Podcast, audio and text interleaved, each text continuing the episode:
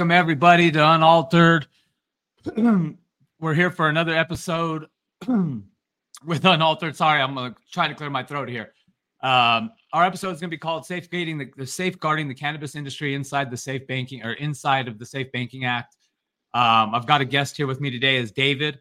Um, very popular on Twitter. He knows his cannabis stuff. I'm gonna let him introduce himself um, and tell us a little bit about yourself, David. Hey, Michael, I'm, really excited to be here today with you and discuss safe banking. Uh, my name is David Dinenberg. I've been in the cannabis space since basically 2013, 2014. And what I've focused on during that time period is basically compliance and banking.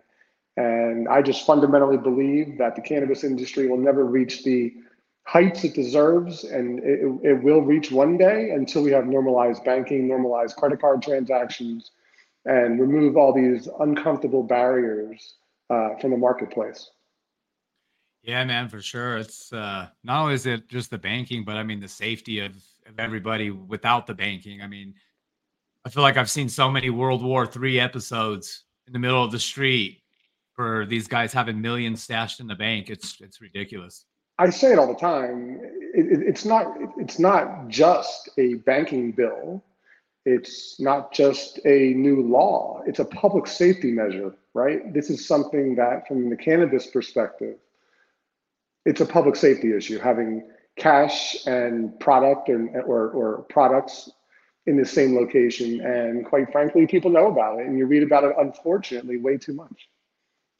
Well, yeah. I mean, shoot, when you literally see it left and right on, and then you're like, oh, well, how come you can't put your money in a bank? And then it, it's affecting CBD companies as well, you know, and it's affecting anybody that wants to touch this plant in any what's way, way whatsoever.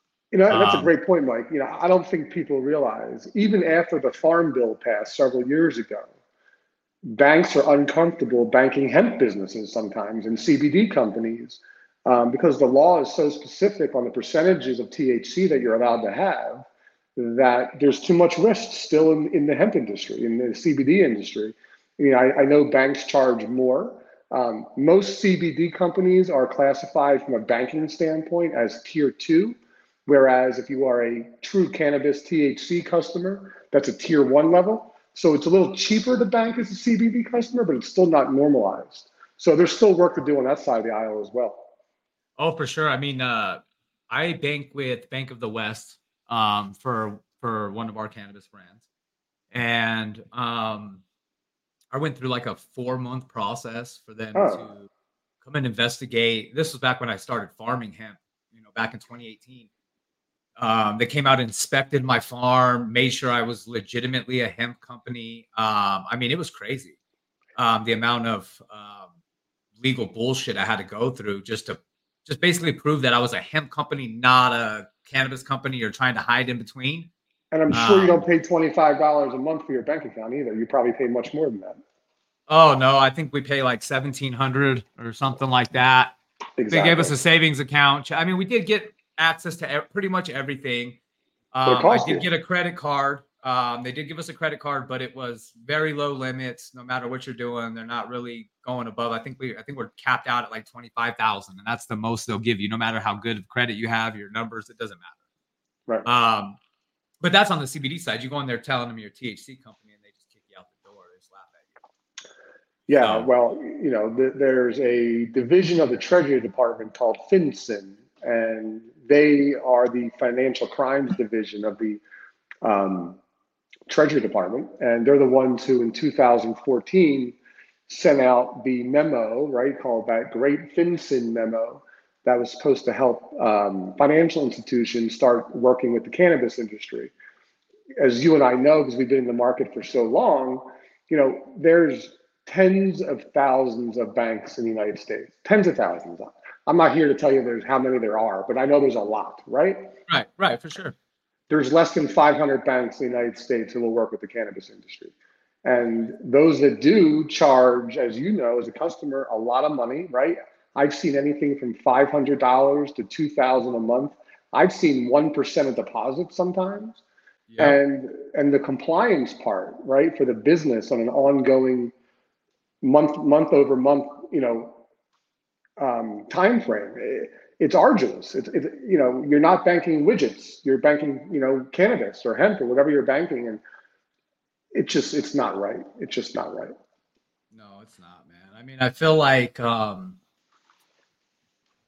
I, I think it's sad at how far the cannabis game has come, um, and on the state level in multiple states. Um, and with the movement being so big now, it, it just it really shocks me that a lot of these MSOs and a lot of these um, bigger branded companies out there aren't fighting harder for this when it's them that are the ones that are really taking the punishment from the financial sector to the retail sector to their stores.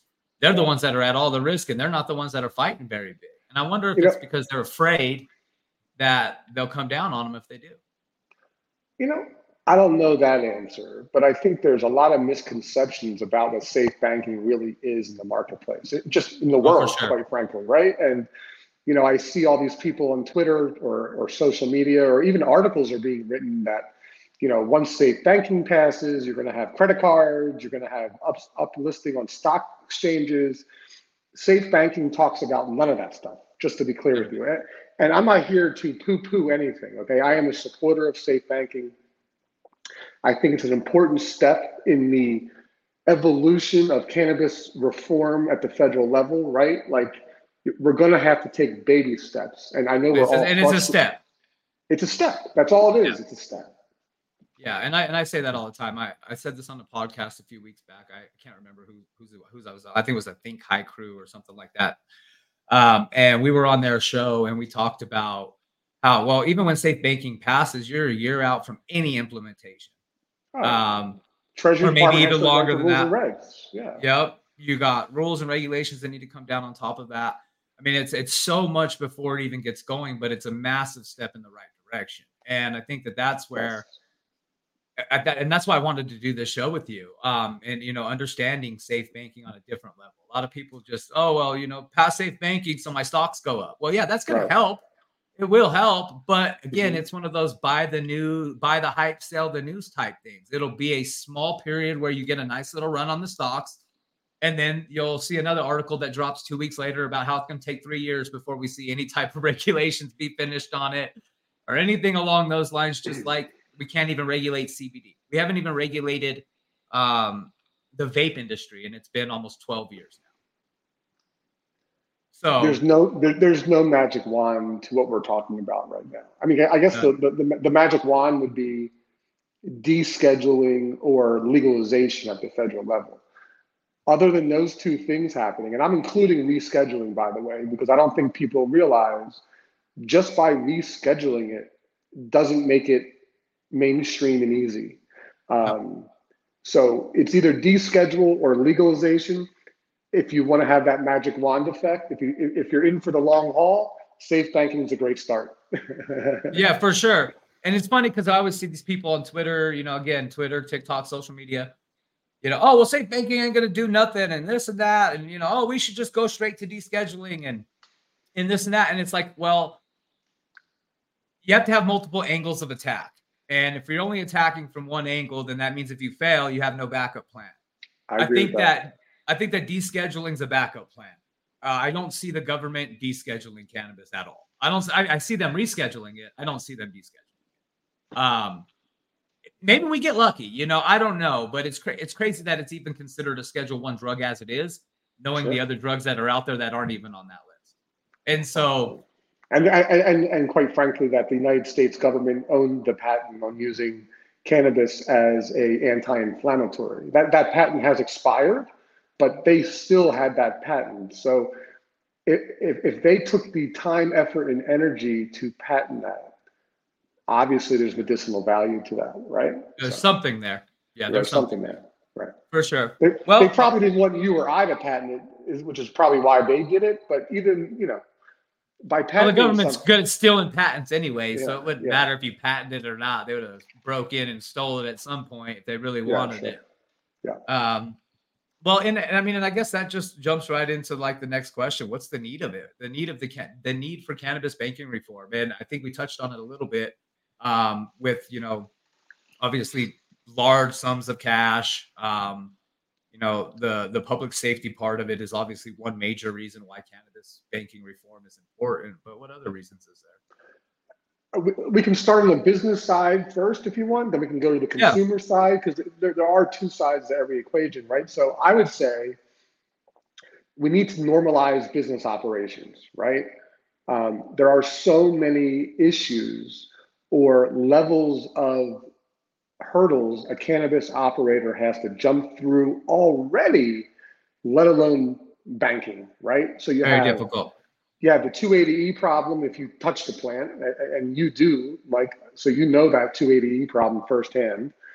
Second, you have the reporting at the state level. That's on a daily, monthly. You know, they're up your ass all the time, making sure everything is you're adhering to state law. And then you have the banking issue. And, and when you put all three of them together, it's a huge burden to operate a business in the cannabis space. So Very. we're creating jobs, we're creating tax revenue for the you know local and state and quite frankly the federal government already. They're taking our money. So why don't you make it easier for us to pay you, right? I mean, um, I, I, have spent a lot of time with the BOE office, which is the Board of Equalization in the state of California. People show up there to pay their taxes in, with bags of cash and they're not set up to collect cash. It takes one person or two people, you know, several hours to to count and confirm the dollar amount that someone's bringing in. Um, right. They, you know, so. I, and then on top of that, like you spoke about earlier, the cost of that bank account, you know, I mean, my personal bank account, if I even get charged a monthly fee, it's what, 10 bucks, right? right? If you have if you have a business account, they don't charge you if you have enough money in there, or if they do, it's probably 10 bucks or 20 bucks. Oh, they're offering you a 1%, 5% savings account right away. Here, put more right. money in the bank, please. Right. And then for a cannabis operator just to spend minimum $500 a month just to have a checking account, one checking account, is outrageous. And they don't even give you a debit card all the time with that checking account. So yeah, we it's need just a deposit normalize. only account. Yeah. I'm all about normalization. My fundamental belief is that every cannabis business should be treated like any other business in the world, and we should. I have no problem with state compliance. I think it's, you know, is it burdensome? Yes, but yes. it keeps the federal government out of our industry. So let's say right. we accept that part of it, right? Everything else should be normalized. That's my personal opinion.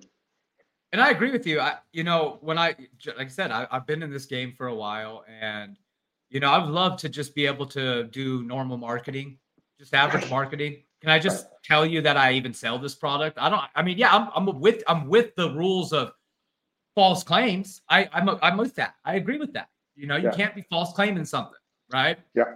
Um, but also, I feel like the differentiation, the, the line of what's false claims and what's not false claims needs to be looked at.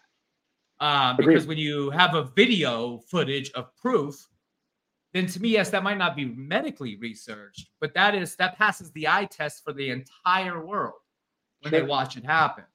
Now, that doesn't mean you get to say, "Oh, hey, this cures cancer," but it could because it has, right? And see, it's just some of these small things like you said, that normalizing the industry would change.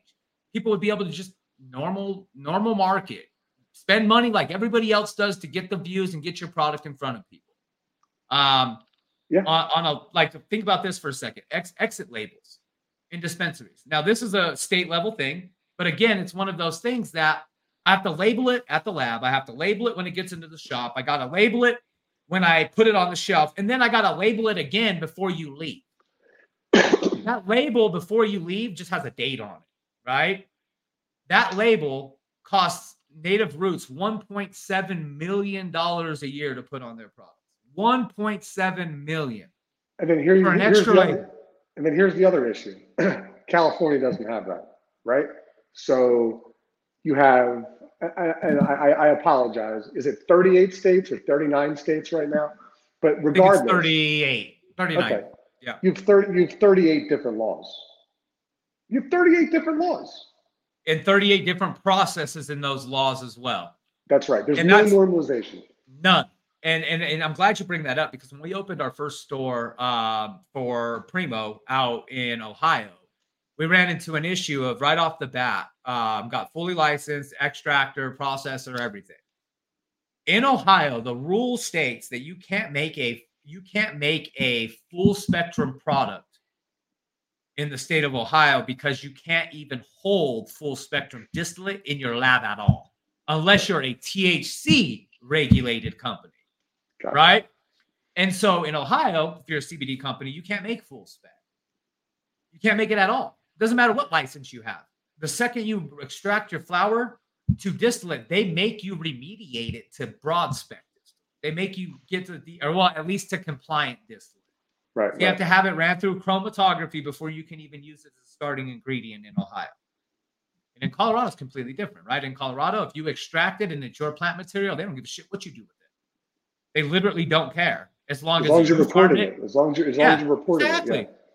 And that you farmed it and you extracted it, right? Yeah. You have to do the whole process. You can't um, farm it, extract it somewhere else, and then bring it back. But it doesn't matter. Even if you bring it back, there is no 0.3 rule. All our rule is is that the finished product going out the door has a 0.3. Our raw materials don't matter, but you have to be licensed and you have to be approved by food and safety and all these other things that um, a lot of other companies don't do. And see, I'm with the food and safety division, right? The state regulations, like you're saying, food and safety. I actually like that the medical marijuana or the med enforcement in the United in Colorado and the Department of Ag said, "Hey, you know what? We're only going to um, worry about the growth of it. Once you grow the plant, that's all of our regulation ends there. At the end of their regulation, now it's food and safety if you're a processor or, um, uh, extractor, right? Now that's all on food and safety, which is good because food and safety should be a regulatory body for that. They already do that in all kitchens and everything else. So no arguments there right? Like these are the standard. These are standards, right? These are standards that have been around forever. Um, but when you start adding in 15 different exit labels and 35 different tests and all of these things that you don't need to do, right? Yeah. If I test yeah. my raw ingredients and my raw ingredients are clean of pesticides and everything else, then I shouldn't have to pull a full panel on my finished products. I just shouldn't have to. Yeah. Some states require, some states don't. But that's the disconnect that you're talking about is that in Ohio it's one way, in Colorado it's another way, and in California it's another way, and in Minnesota they don't care anything you do there, and you know, so it's all over the place. And so now you have people that are in the industry moving their businesses to certain states just to operate under a better reg- regulatory framework. If that makes sense. It does, and then you have the East Coast, which is really a completely different model than everything we're talking about. It's truly medicinal there. I mean, I know they have rec states, that's fine but the core of the East Coast is the medicinal products. Right, unless you're in New York. Right. Yeah, Which they haven't even crazy right now. They haven't even gotten their market up and running yet. So. Which is crazy. It's but I've been telling people a lot about this because the same thing that New York's going through right now, Colorado went through. Sure. We went through this stage where we had, you know, 800 dispensaries in the first week in 2008, like literally instantly 800. Yeah. And then about a month later, 500 of them were shut down, raided, closed, you know, laundry list of other things that happened to them. Then they all started to build back up, and then they moratoriumed it at like 555 or something. No more licenses. Totally. Well, then they went into the started doing the New York thing where everybody was opening up this gifting version of a dispensary where you bought a pack of papers for five bucks and you got an eighth, or a dime bag, or you bought a pipe and you got a quarter right? And so they played this game for a while, and they still have those shops as of today. And yeah. so I, I tell the guys in New York that I see complaining about it, like you're not going to get those those those shops off the street. It's just not going to happen. Colorado's been trying for so long, and they raid them once a month, and they just pop back up in another block in another building right around the corner. I remember at one point, Los Angeles had 350 legal licenses, but they had 2,000 dispensaries. Right. Exactly how it works, man. Yeah. But see, again, the government wants you to comply by the rules, but they don't want to write the framework. And it's like, and we're such a reactive country. Um, we're not proactive. I mean, just like the hemp bill. Um, I'm so, I mean, I'm grateful for the 2018 Farm Bill, but the sure. 2018 Farm Bill had zero thought behind it. It was just like, oh, here we go, Farm Bill. Let everybody extract, let everybody farm. Like, let's just open up a real big can of worms here. And then that's what happened. Every single person that had a million dollars went out, bought an extraction lab, and you know, started ordering all this crap from China and instantly jumped into this game. And then we wonder why we have a problem. Well, we have a problem because you just let everybody jump into the game when you already had literally the other half of this industry very heavily regulated in multiple states. And then you just throw this other curveball in here where it's like I can literally make every single every single THC product there is, I can make from my hemp fields. I don't need to do it in a high concentration in THC to still make the same plant. So when they open or the same products, right? I can make D9 gummies, I can make D9 cartridges out of hemp derived products all day long. Um, and they get you just as high as any other THC company's products, right? There's no difference. So when there's that much, you know, one regulated industry and then another industry comes jumping in, and they're really the same industry, same plant, same everything but one's completely legal and the other side's super heavily regulated and you know even just having distillate can put you in prison still if you're not doing it right on that end. Sure. That's where they screwed up at. I think that they should have had a lot more thought about this before they decided to throw them both out. But the one thing that i do think it did was help speed up the process because now they got to figure something out because there's too many people under the hemp game that are doing thc stuff on a very high level and they're not even hiding it they, um, they also they also should have had the FDA involved in the beginning. Oh, of course. You know, and the FDA still doesn't know what to do. Right. You know, and eventually, I said the FDA still lost, and eventually they're gonna come out and they're gonna come out and lay it down hard because they didn't have a chance to really figure it out. They're watching us right now. It's like what they're doing with the vape industry and everything else. They're paying attention. And yeah. right now, it's all they're doing. They're shutting their mouth and they're paying attention. They're watching what every company's doing. They're they're they're watching how you're doing things if you're the claims, the websites, the social media. I mean, they're watching it all. And I've got a feeling that when the FDA comes down, it's not going to be pretty. I think it's going to be very tough. I think they're going to make it a lot harder um, than it is now. And I think that's just because they've seen a lot of what's going on. Um, the other part of it is, though, is they're really uneducated. Um, and I think that that's the one thing that they're starting to realize is that you know, they want to ban isomers, they want to ban this, they want to ban this, but we really don't have enough research on any of this yet. And we don't have the money behind it because of safe banking, right? Like right. nobody's putting any millions of dollars into research in cannabis right now because they it's not a safe bet as of right now. You know? It's it's a, you know, I have that research conversation with people all the time. It's like the tail wagging the dog. It's just you know, a lot of universities won't do research because it's federally illegal. Some some do, some get approval, some do it.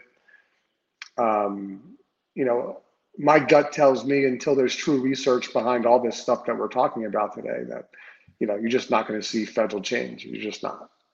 Right, and it sucks because, and that's where you know, like I was saying earlier, is why is the MSOs, the colleges, everybody that has an opportunity that that has the money that can just go do the research that can put the time into it, they need to do it. And I mean, I know that there's a few organizations or a few yeah, universities out there that are doing it. Sure. Um, like Oregon State University is a big cannabis or university. and They do a lot. Um, University of Colorado does too. I mean, University of Colorado does as well. Yeah. Agricultural. Yeah. There, there, Penn State does. I mean, there's definitely universities, but you know, the, the issue always comes back to it's still federally illegal there's still a, st- a stigma attached to it. And, and, and until we can get down on those barriers and make this thing more of a mainstream product that's safer than alcohol and safer than tobacco and safer than opioids and all the different things that we know are already out there causing problems, you know, we're going to be having this conversation, unfortunately, for a long time, I think. For sure. You know, maybe somebody spends a couple million dollars to couple, probably a couple hundred million dollars and do a nice big Super Bowl one minute ad that just talks about how cannabis has zero deaths and everything else has so many more. Maybe people will wake up and, and, and realize it because there's somebody on Twitter, I can't remember who he is, but he's always talking about how we glorify alcohol and we glorify all of these other um, well, drugs I, or social. Well, think about it this way, right? Drinks. I know, I know you're a sports guy. I'm a sports guy, so whether I was watching, you know, the Cincinnati tournament yesterday for tennis, or I'm watching football, or I'm watching basketball, they're all talking about gambling. All of them. They post the lines. They post the promotions. So you're you're watching a sporting event, and and the commercials involve pharmaceuticals, gaming, and alcohol. But every cannabis ad submitted for Super Bowl, and there's been a few of them all get down. they get turned down. Yep. It, it blows it, my mind. It, it, really does. Well, it's because they're owned by the they're owned by the establishment. I mean, it's really shitty, shitty to say it. I mean, this is for a different conversation, a different uh, a different show, you know, because I will be getting into some of this stuff later on down the line. But the reality is, is they're they control it all. I mean, almost I think it's like seven of the top eight or seven of the top nine news agencies are all owned by the same people. Right. So at the end of the day, they get to put up what they want, and it doesn't matter what you want them to do. It don't matter how much you want to pay them. I mean, they know they got somebody else lined up to That's take right. that 30 second spot and have that money already. That's right. So if, if we can't put them in a position to where they don't have anybody else, then you're never going to win, and that's not going to happen. So sure, uh, not in our lifetime anyway. But all right, man. Well, let's jump over to the next topic of this, man. The the political impact and the political, or sorry, the potential impact and political landscape of safe banking and why safe banking is still on hold. I guess that's the real question is early on in the year, we had a lot. I mean, obviously, let's just go back to 2020. There was a lot of talk in this election about safe banking, a lot of talk about getting cannabis done. Right before the election in 2020, the House passed the Safe Banking Act, the, the original version of it or whatever, through the House in 2018 or 2020. The House has passed it several times several times, right? The, and the so old, the, the, the former House, meaning the Democratic led Nancy Pelosi House, passed right. it several, several times. Yes. Multiple versions of it, right? Passed it, passed it, passed it, passed it. Mm-hmm. Well, obviously, 2020, the whole 2016 to 2020 years, I, the Dems weren't giving the Republicans a win to save their life on anything. And that's just what it was. Or vice versa. Feel, or vice versa, right? And I feel like that's where we're at today, right? It's the flip flop version of it, right? So it's like, well, it now now the Republicans got all kind of hold the cards on safe banking now, um, and so I guess the main question is is that we've seen this all kind of transpire over the last few months. We've seen a lot of reports that there's at, or well, even on the on the uh, Senate's website itself, there's nine Republican co-sponsors that have signed the bill as of right now. Two more and we're filibuster proof of. There's words that there's 14 out there. If that is true, what are we waiting on? What is the holdup? Is it election? Is it Schumer not liking Section 10 for real and really going to kill the whole bill over one section? Um, where, where, do you see where do you see this coming? Where do you see it going, and where do you see how the end's going? to the year will end, and how do you see 2024 playing out with it being an election year? Okay, so this is just my personal opinion, and, and my opinion is this: as someone who has read too much about this topic for the last ten years, um, I don't believe it passes this year. I, I just don't. Um, when when the Senate comes back in September, they're going to have what they call bigger issues to talk about and deal with than cannabis banking, specifically, you know, keeping the government open for business. Um, and not that it won't, because they always figure that one out, right? But it gets dragged out. That's the headline. Especially now, and, it's going to be drug out for a while on this one, I guess. Right. And then the cynical part of me says, we're in elect we're going to, we're going into a huge election cycle. It's a presidential election cycle. People love to run on cannabis, right? I mean, look at Biden when he ran. Like he had a whole platform for cannabis reform. Um, we're three and a half years into it or three years into it, and it hasn't happened. So it's a great topic to run on.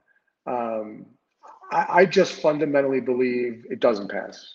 That I don't even think it gets a vote. That's my personal opinion. And even if it passes the Senate, it still has to go to the House. And you know, we have Republican leadership in the House, and I'm not so sure it passes the House. So um, right. I think I'm not sure it passes the House either. Yeah, so I think two, 2000, we're talking about this next year, is what I'm trying to say to you. Um, I do think there was a chance before, um, and I, I, I, do like Chuck Schumer as, as, a, as, a, as a politician. I think he's a good hearted person, and I do think he means to do the right thing, and I do think he is supportive of the cannabis industry. I, I don't think he played his cards correctly in trying to move to move move you know his bill, which is his cannabis reform bill, forward. Um, I would like to see Cory Booker do more. Um, I think Cory Booker could be a very impactful person in the cannabis world, and I I haven't figured out why he's chosen the sides that he's chosen in the past, but I think there was momentum, you know, a while ago, and I think Cory, I shouldn't say Cory, I think Senator Booker and Senator Schumer kind of didn't see eye to eye how to move forward, and I think that messed some things up. Um, but as I'm sitting here today, I thought, you know, if you remember in June, all the press and all the articles in July, all the press and all the articles, and I was just sitting there saying this thing's not going to change. And and then you have Mastercard come out what three weeks ago. Visa came out nine months ago. By the way, people yeah. forget that. Okay. Yep. But, Visa did it know, first.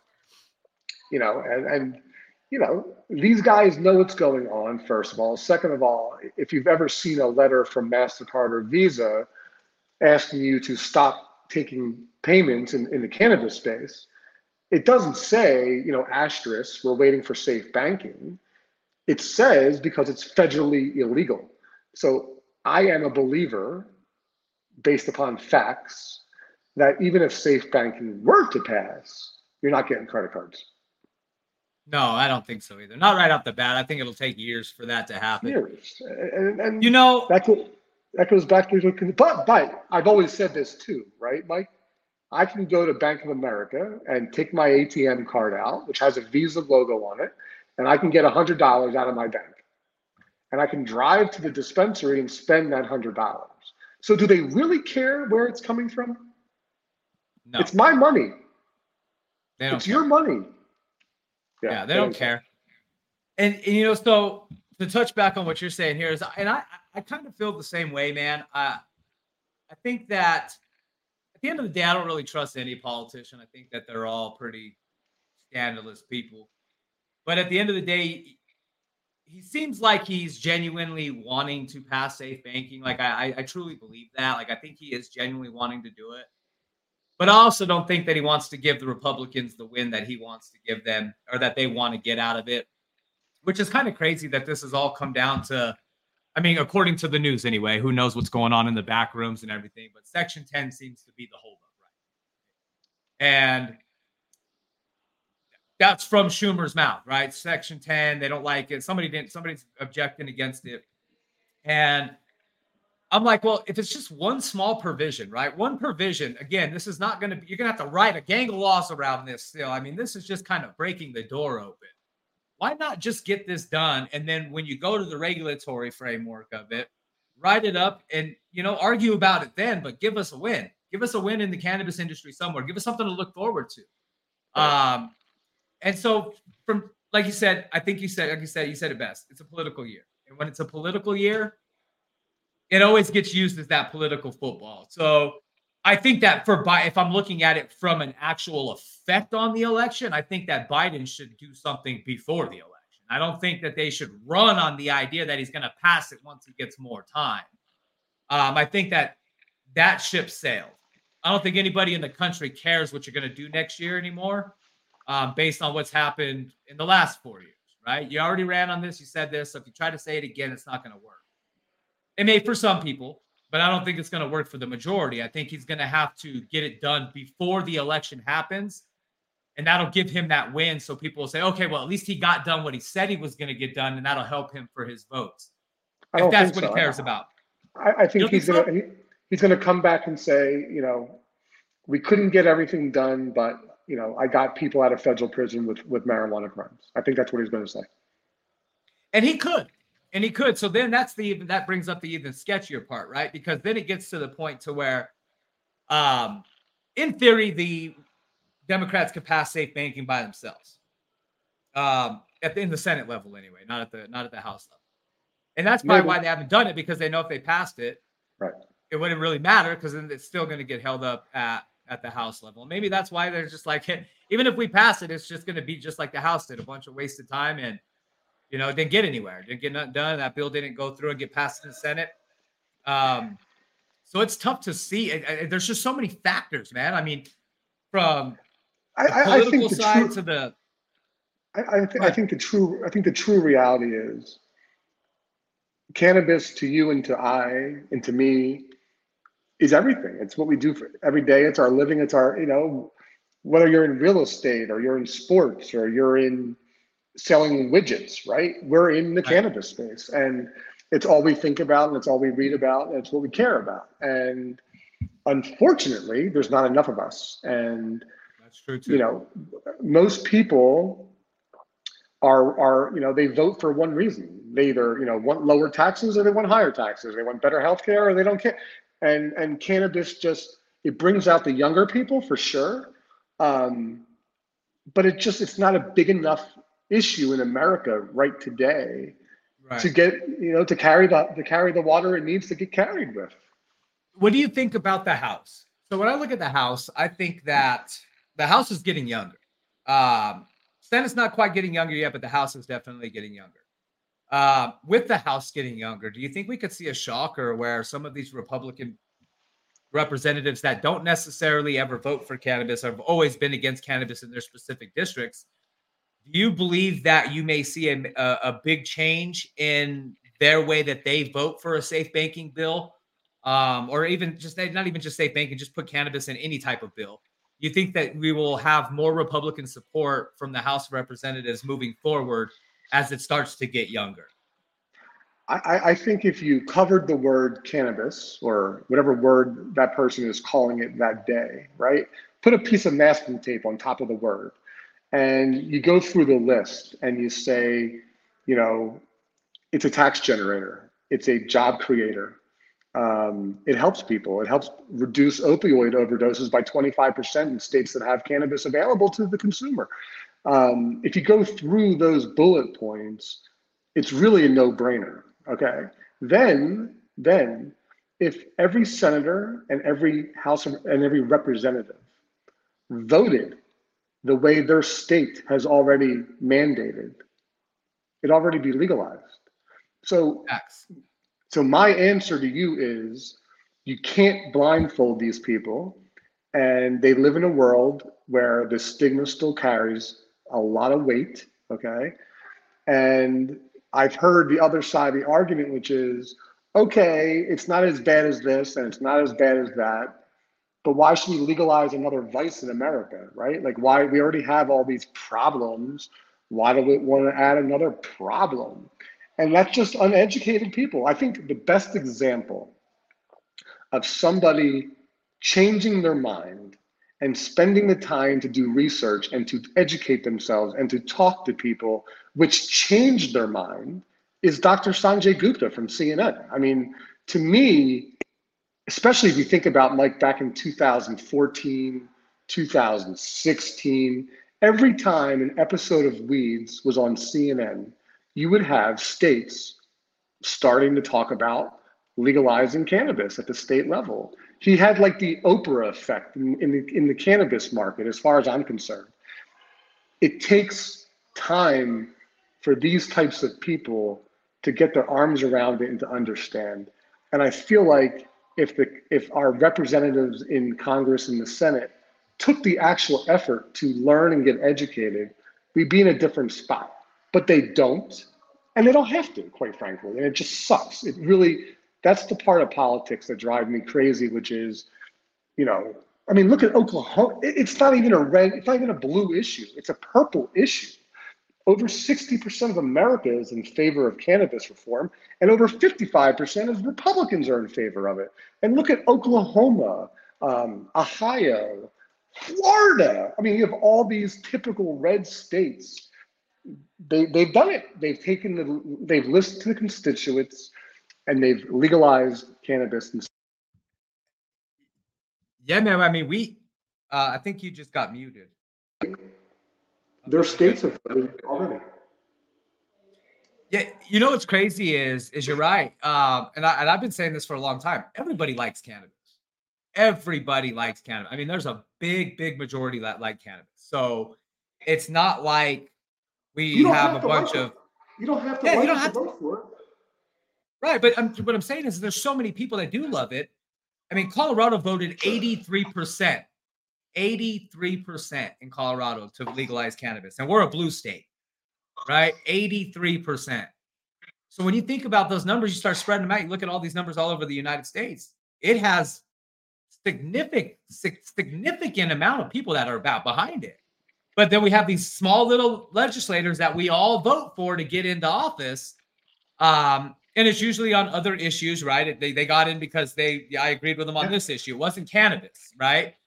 And we need to get more people to vote on the idea that just give me one year of voting because of cannabis, and we'll get some different people into office that will want to do it. Because um, there are a lot of people running yeah. on cannabis. I think, but that's the other thing is, is a lot of them run on it, and then they get quiet once they get in there, and so well, it's it's because running man. is easy. running is easy. You know, you can run and say anything, right? I'm going to do this. Right. I'm going to do that, and then you get there. Especially the new people that you're talking about, they're junior senators. They're junior Congress people. They don't have any power and right. they can't get anything done. And then they get there and find out, holy shit, I can't do the things I want to do. That's what I wonder if that hurts people. You know, it's funny. I always thought that most politicians get into politics because they truly want to do something good. No, it's uh, But then they then they get in there. Well, yeah, I mean, power is definitely one of them. I think anybody that any position of power you want. Uh, but I think that a lot of them do get into you know they want to make a change, right? Like somebody wants they want to make a change, they want to do something, but not a lot of them. I think that they learn. Uh, it's funny, actually, Putin said this about the United States presidency, and it's kind of something to think about. Is that they all have good ideas? He said that I've met a lot of U.S. presidents that have a lot of good ideas, but once they get in that seat, they have a whole group of other people that are telling them what they can and can't do and their ideas don't ever come to fruition because the system that they are working in within doesn't allow it to happen. Yeah. And I, so, yeah. and I, I mean, I'm not a Putin guy. I don't, I, fucking, I, I'm not against anybody, but he raises a very critical point. This is a world leader who has met multiple of our presidents. And he says that there's reasons that he believes that there's a lot of good ideas, but none of them ever happen. And so and this has gone back for decades. Every yeah, single yeah, president there is. It's not just sure. one versus the other, right sure. versus left. I mean, I always say, you know, it's one bird, two wings, bro. I mean, at the end of the day, they fly together. Um, you know, I've even seen it on the Senate floor where, you know, you've got Democratic and Republican senators and House representatives get up and be like, you know, we're going to sit here and argue for the next four hours and talk shit about each other, but then we're all going to go to dinner later. We're all going to go hang out and act like none of this happened. And so, because there's no TV cameras at dinner. Right. And and so I think that that's one thing that I think a lot of people need to really wake up to on more of the political side of just cannabis and anything in general when it comes to politics is that you should really think about what they're both saying and watch what they're both doing because you're going to see a completely different side of them both. Doesn't matter which side you're on. The Republicans will say one thing and do something else. The Democrats say one thing and they do something else, and they do it all the time and they say it to you here and then they do it different here. And the more people realize that, you start to understand it's just a big game. And we just got to learn to find out where we can fit at in the middle and where, where we can be useful, right? Like this is why I like doing stuff like this, right? How are we going to get safe banking out there? Well, hell, we got to start telling people about it. We got to tell everybody about it. More people need to understand. Um, and even if it's not about safe banking, it's about cannabis, right? And yeah. so cannabis and the healing properties behind cannabis. I mean, it's crazy. Charlotte Figi was the the golden child of this industry for a while. She brought us to the game. She brought everything to, to fruition. Um, she really made a lot of the senators, right? A lot of the governments have to do something. I don't think they had a choice. They the movement was so big and it got so big so fast that something had to give. And I feel like that's what kind of pushed the medical game and got everything really, really going. But what happened since that movement? Do we need another person like that? Do we always do we have to consistently bring another proof to the table for it to continue? But let me ask you this question: Who brought Charlotte front and center? Well, the Stanley brothers did, right? Right, but nationally and from an acceptance standpoint, it was Sanjay. Oh, that was Yeah, he was the uh, he's the uh, CNN reporter, the doctors, the CNN doctor, right? I know he took a lot of heat during COVID, um, but now he's you know I you know I've always told people a lot like if you're in the cannabis game, I don't care what you think about this man when it comes to everything else. This this dude has literally done more than anybody for cannabis um, on a reporting level and and getting it out there and, and willing to fight the good fights. Yeah, but you know Charlotte is a great example. Um, and if you remember back then, I think that was like 2012 or 13. Yeah. Right um, after it started getting legalized in some ways in some states. Right. But, but I also remember that there were uh, stories of all these families who were moving to Colorado to get Mm-hmm. access to the medicine. Yep. They were, man. They were flying into this state like crazy. Yeah. And they all got helped. And that's that's the crazy thing about it. I mean, uh, just like the parkinson stuff, I'm really excited about the parkinson stuff. I think that what CBD and THC can do for Parkinson's is outright ridiculous. And it's proven over and over and over and over again. Um, and we see a lot more of those videos than we do from the Charlotte Figis and things like that. Oh yeah, I, I posted a Parkinson video the other day. Somebody put you know some cannabis oil in, in their tongue, and you know, 20 minutes later they weren't shaking. They had no issues. They could speak and they could do anything. Yeah, I think I shared that video um, that you? you had Yeah. posted, and then uh, I'd seen another one that there was an older lady. She was a British lady, um, and she uh, used to put uh, butter, a, a THC CBD butter, fifty a one to one uh, split or one to one ratio, on her crackers of butter, and Mm. she would eat it. She had Parkinson's, and uh, she would eat like I think she said like two cookies every four or five hours, and she could stay shake free all day long. So And I'm just like, let's. You know what? So here's my opinion of that. Whatever makes someone feel better, they should be allowed to do. It's their own body. thousand. right? Like she's not hurting anybody by having five or six or eight cookies a day. You know, maybe No. she's gaining a little, maybe she's gaining some weight, but besides that, she would trade that all day to have the tremors not being there, right? And to have Facts. some sort of normal existence. And whether it's a cure, whether it helps the side effects, I don't give a shit. Okay. If it makes somebody feel better and It's all not natural. really, and it's not hurting anybody, right? You're not going to get gangs shooting at you and you, you're not going to become, and I know there's an argument, you, you can become addicted, but addicted to what? Feeling good? right. I don't know. I, I, know, Addicted I mean, to being balanced. Like that's Right. what I always say. It's like an addiction to being balanced. Um, I actually have uh, two girls that work for us out in Ohio, and uh, one of them just finished up their master's um, in cannabis science at the University of Maryland. And she's very educated on this stuff now. You know, she's been going to school for very, very die-hard cannabis girl. And she always talks about it. You know, we need to start tell, talking the story more like she does. This is a harmony thing. This is about feeling 100%. It's about getting up every day and feeling better, not having to take the the different supplements and things like that. Just use your own endocannabinoid system, your own ECS, and take care of your body. It's really that simple. And, and I tell people a lot in the CBD industry, they're like, well, CBD didn't work for me and this and that. And it's because they don't understand. They think that you just take a drop of CBD and you just you feel better. It's a it's it's a supplement. It truly is a natural supplement that you have to use just like anything else. It's a 30 day type thing. You use it all the time. And then in six months, you ask yourself, do you feel better? Do you have more energy? Do you, you know, do, you, do you feel more balanced? Do you feel all these different things? Is the anxiety down? That's when you go back and say, hey, did it work? CBD Yeah. work for me or did it not work for me? Did cannabis work for me or did it not work for me? And um, so I'm very big on pushing that message, man. You got to try it. You got to stick with it, and not only try it and use it, but there's a lot of different ways to use cannabis on a holistic side and on a non-holistic way. Um, the, the plant is very, very valuable, um, and even into a textile park market as well, which is again being held up by the safe banking regulations. And we're talking about making t-shirts here. We're not even talking about getting high, but yet it's being held up because of the get high stigma That's right. you know, and it's really sad to see. And then it's carbon numbers. I mean, what what cannabis can do with carbon is just outright ridiculous. Totally, Um, and so it's just it's one of those things that I always wonder how do we get the right spokesperson, right? Like, how do you go and and talk to these people and, and or put it out there in these podcasts and things like this to get them to truly understand?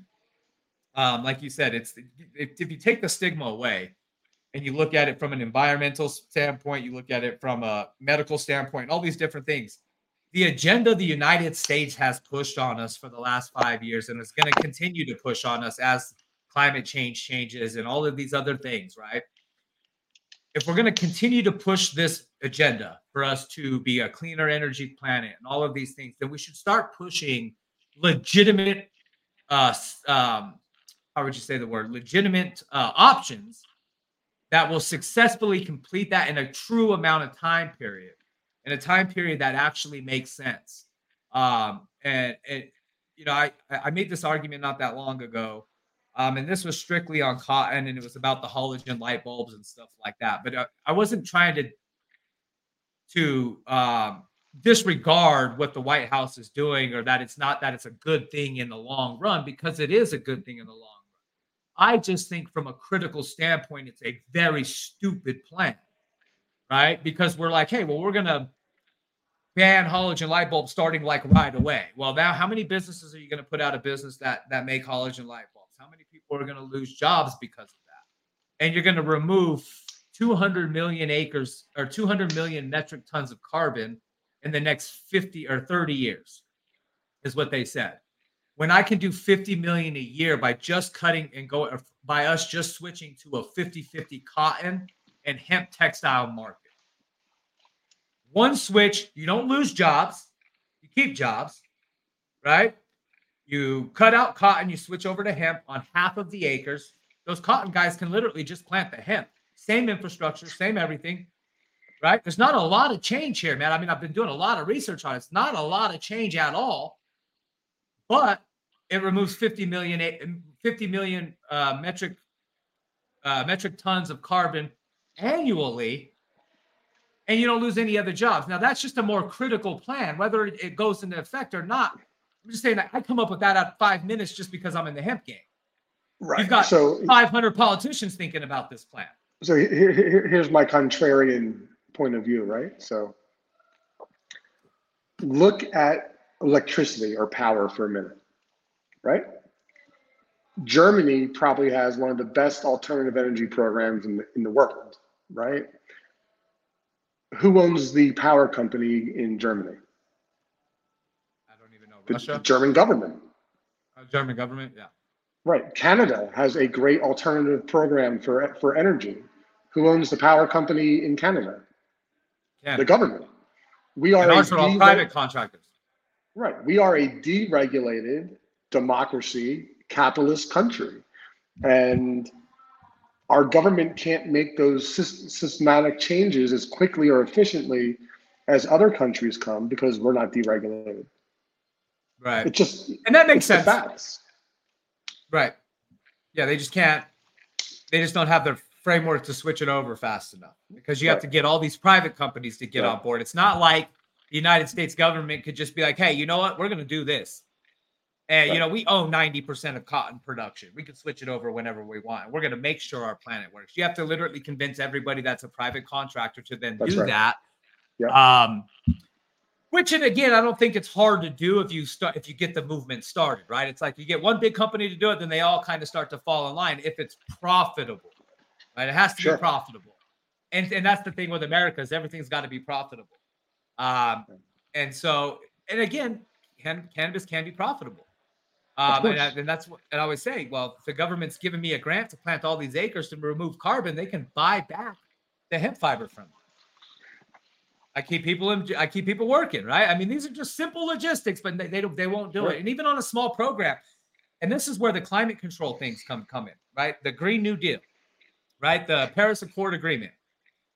The government's already charging these companies for carbon credits. They're already charging these companies to before they even drill based on a carbon output that they believe that they're going to make. Before they even drill. Now, that's what the whole Paris Accord agreement's about, basically. Charge you right. more money to do your deal, and then we take that money and invest it into green energy. Why isn't cannabis one of those number one green energy investments?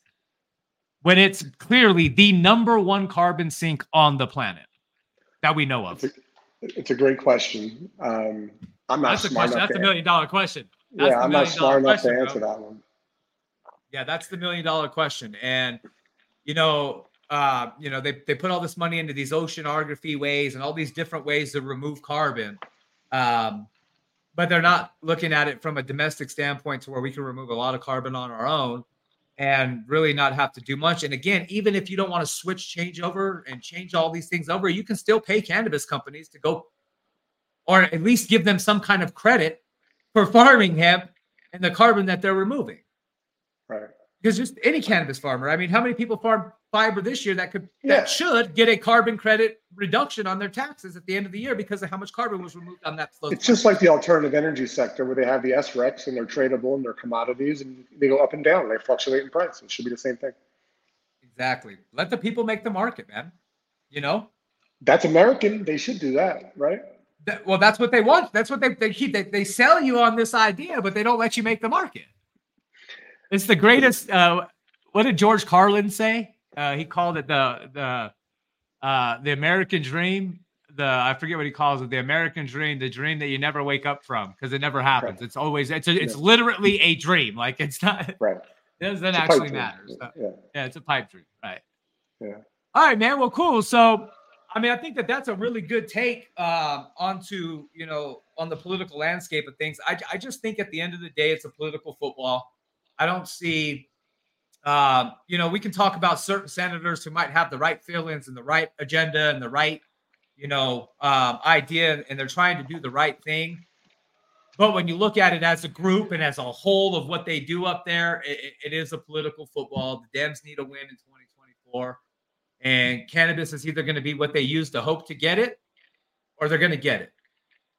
But they're not going to get it passed with any Republican support if they do because the Republicans ain't going to give them a win before the election. And that's the one thing that scares me. It's like, then they'll just go in, they'll filibuster it. You, you know what I mean? Even if it does get done and they don't have the Republican support, then it's just going to be, we're going to start all over again. It's, it's going to be filibustered, you know? And so I wish I could sit here and say, like you do, like I had hope. I had hope early in the year.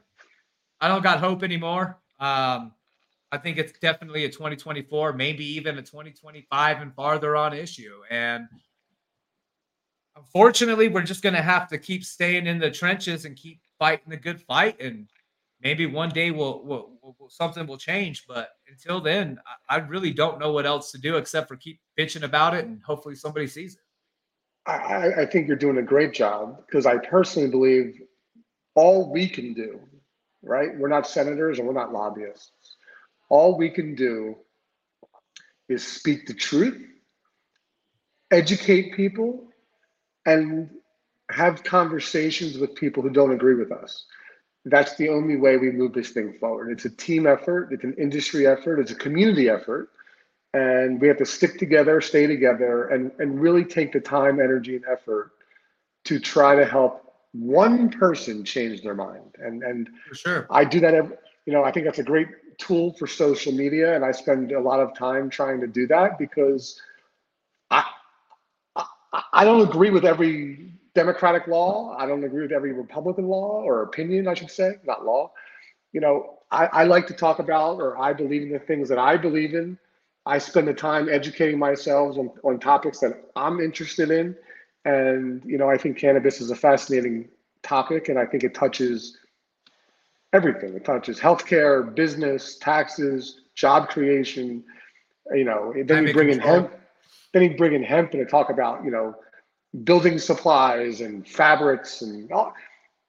The, the, the cannabis plant literally touches everything that we do on a daily basis and why it's not a bigger nationwide conversation blows my mind sometimes because you know I, I know the answer I, I know the answer but it's well, a lot of people got other shit going on, right? And the stigma, but I mean, if you're not in the cannabis industry, right? You know, and my wife talks about this all the time. You know, she works for the School of Mines. Um, you know, she, she works with some very brilliant people, right?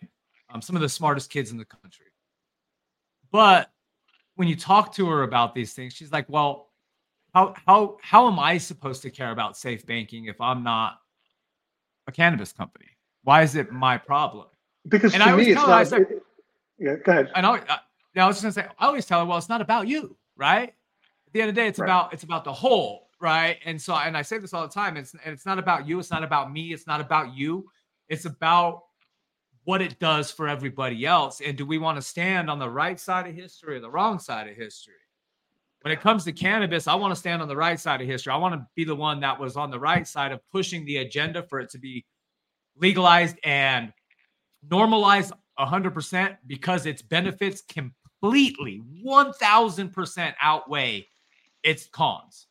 See, I, and I agree with everything you said, but I, I would ask her the question. I'd be like, I'm sorry, I don't know your wife's name. What's your wife's name? Ashley. Ashley. I'd say, Ashley, do you think it's fair that I have to spend $1,700 a month for a bank account for the business industry that I'm in? Right. She right, would say, she gets it. But, but yeah, that's all she should it. care about. You know, it's right. not about, and I say this all the time, it's not about being a consumer of cannabis or even cannabis products. It's about why are you against it? Tell me why you're against. Don't tell me why you're for it. Right. I want to know why you're against it. Right. That's and that's why I, for sure. And I always ask her. You know, I ask her like, I mean, she's in the cannabis industry with me, right? So she gets. Yeah, of course. But I always ask her from like this mindset, like, act like you're not here with me, right? Like you're not my wife. You're not my husband. Or sorry, you're not my wife. You know, you're not a part of this brand. You're just a random person, right? right? And so to you, why does safe banking matter? And to her, it's like, well, if I'm just a random person, safe banking don't mean anything. Right. Um, you know, and so and when it's not sexy at all. Can- it's, it, right. It's, it's not, not sexy. No.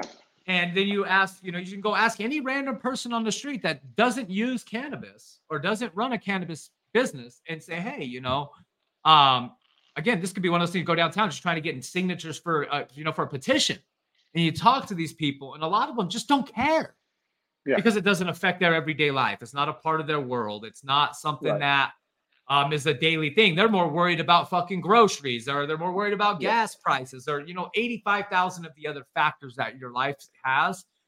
And so I think it's about just getting people to agree that cannabis is not bad. It's it's it's a good move forward. It's good for health. It's good for all of these other things.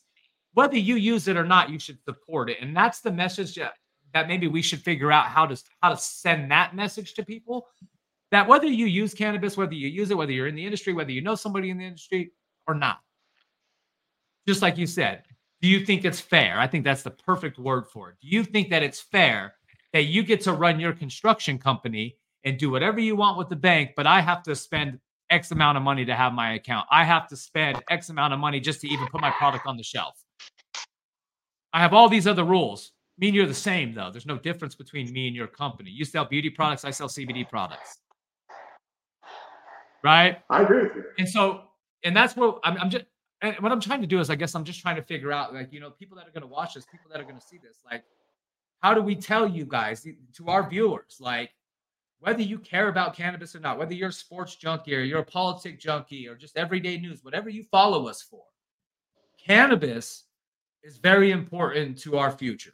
And I mean that wholeheartedly from a medical standpoint, from a textile and food market to a to the holistic healing to the carbon sequestering. I mean, there's just so many good things that it can do for our planet. And then go look it up. How many people has it killed? How many people has it hurt? And the the answer should be very easy. You should go tweet about it right now. Cannabis, safe banking, pass this. This is unfair. It's that simple. Man, tell me another essential industry that was allowed to operate during COVID that can't fucking bank. I mean, cannabis, cannabis was every legal state deemed it essential. It's medicine. That that was the choice they made. That state. And it was great to see because it was nice to see on a government level that they accepted or they basically said that cannabis was a medicine. Right. They, they, they literally said that. Like, I mean, the, the government was like, "Here, you're essential. You're a medical That's company, right. basically." But when that when when when it got delivered to your house, or you went to the store and they came out curbside, you still had to reach in your pocket and pull cash out which means you're touching somebody else. Exactly. So, so they could have just paid for it online and you delivered it. Right. So not, not dropped it on the front door. Not only was it a public safety issue, it's a public health issue also. It is. It is a public health issue. And I think that, you know, basically, like I said, we've seen so many cases of cannabis work that and not a, not not any cases. I mean, I haven't seen any case that you know, guy died because, you know, he got super high tonight, went killed eight people in his car. Like you just don't see these things ever. They don't come out anywhere. And let's be real. The news, I guarantee you, the news is dying to find that story that they can report on on how cannabis is to prove that it's bad. But they can't do right. it because it's just not out no. there. And so, I mean, I'm I'm glad I'm a backer. I'm glad I'm a supporter because you know what? It's proven to me that it works on a lot of levels, you know. Me too. Um me too. And so, but I've also dealt with being robbed. And I've also dealt with people coming to my store acting shady, wondering where my safe's at, looking around. Like I could see I'm, it. I'm sure. You know, and I'm and I don't want to have to kill somebody just to protect my industry or my business or my family or whatever it may be. Like I don't want to have to do that. Yeah. Um, and I, I, th- I think a lot of people don't want to have to do that. And, and people that say, oh, I'll just shoot the fool. Wait till you put in that position. Because it's not as easy as people think it is to just no. shoot and kill somebody. And then after you do it, you have to live with it. And That's living right. with it's harder than it is doing it. And, and they'll probably they'll probably hurt themselves before they hurt the other person anyway. Right. And so it's just it's a sad it's a sad thing, and I, would love to see it changed. Um, but man, I'm real glad that you came on with me today, Dave. Um, well, thank really you for having me, Mike. I, I, enjoyed it also. Yeah, I try to keep these about an hour, hour and twenty minutes. You know, they get too long. People don't want to watch them. Um, but you know, I, I I think that we got some good insight, and I think that as this continues to to play out over the next six to eight months, a year, whatever it ends up taking, I'd like to continue to do a few more of these shows, update shows on how safe banking's going. Sure. Um, again, the political landscape, what's going on at that time. Um, I mean, you know, we can kind of recap that real quick before we get out of here. Basically, to answer the question of safeguarding the cannabis industry inside the Safe Banking Act, the main question we came to answer today is when's it going to get done? And I think that our conclusive answer is is we don't know. Uh, we just don't know. Um, we can I would agree with that. And, and anyone who tells you differently is lying to you. Yeah, they're lying to you. Um, anything else is just a smokescreen. At this point in time, the reality is is there's a lot of talk, but not a lot of action. And again, just like Dave said, there's a lot coming back to finish this year off. I just don't see how the government makes it a priority.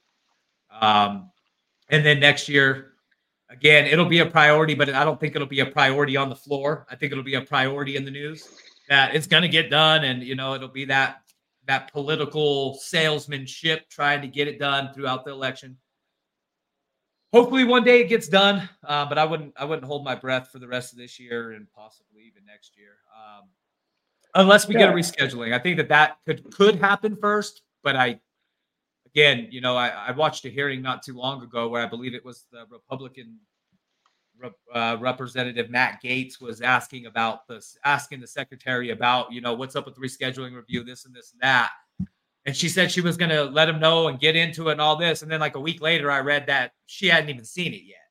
Right. So again a lot of talk. The reality is is that's probably not going to happen either. Um, but i don't want to bust anybody's burbles let's you know let's let's stay hopeful. Stay online. Keep posting about it. You know keep letting them know.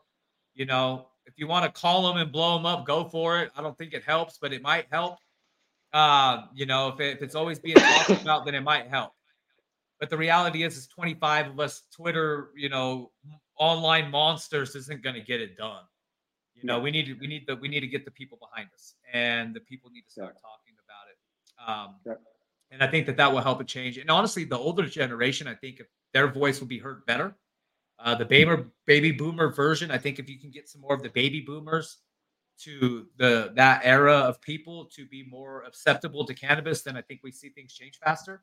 Um, if they started talking, because all of us youngsters, I mean, of course, we're talking about, we've been talking about it for a while. I mean, I've been talking about cannabis for 10 years now, 15 years. You know, I've been trying to push this agenda before it was even legal. Sure. Um, but the older folks have been all against it for so long. And so I'd love to see some of these older guys in their 60s, 70s, 80s, you know, say, hey, they changed my mind. Cannabis does work. And I'd love to see yeah. it happen. And I think that would make a big difference as well. But um, any closing words from you, David? Uh, thank you for having me. I really enjoyed it. It was a great conversation. I, I, I think we look at. I think we should all look at it this way, which is progress is progress, and the fact that you know there are uh, many bills in the House and in the Senate that are cannabis related, whether it's veterans, whether it's research, or whatever it is you know, cannabis has never been more spoken about inside that that that sanctuary than it is today, and that's a good thing. And right. progress progress takes time, and change takes even longer. And I'm optimistic. I'm just also realistic, and I don't see change this year. And I agree with you, man. I truly do. Well, I appreciate you, David, man. I really appreciate you coming on, and hopefully we can see something else go soon. But until then, you know, um, stay feisty on Twitter, TikTok, LinkedIn. If you run into a senator, let them know how you feel. That's right. And honestly, use your head when you vote this year. At the end of the year, um, you know, I don't know who we're going to have, who it's going to end up being as the two choices. But I got to be honest with you, I don't think either one of them is going to be the best. Um, I think both choices is going to be a pretty tough decision. You're going to have to choose from the lesser of two evils. I hope that um, changes one day as well, by the way. I do too, man. Honestly, there's a few candidates that I, I might just back out of the middle of nowhere that have no chance. But at the end of the day, I'd rather throw my vote that way than be a part of the problem. Yeah. Um, but at the end of the day, I mean, just vote for what's best for you this year. Don't vote for what you think is best, or don't vote along the party lines. Get rid of the party affiliations, the party, you know, allegiances, and just use your head. We use our yeah. heads, and we all think independently. Um, and you make decisions based on you and your family. I think we'll have a better country. And uh, and well, I truly well believe said. that. So, well said. Um, I'm gonna get out of here. We're gonna get out of here, but we truly appreciate you guys, and uh, we'll see you guys next week. Actually, we'll see you Wednesday. We have another show. So have a good day, guys. cool. Thanks for having me, Mike. Yep. No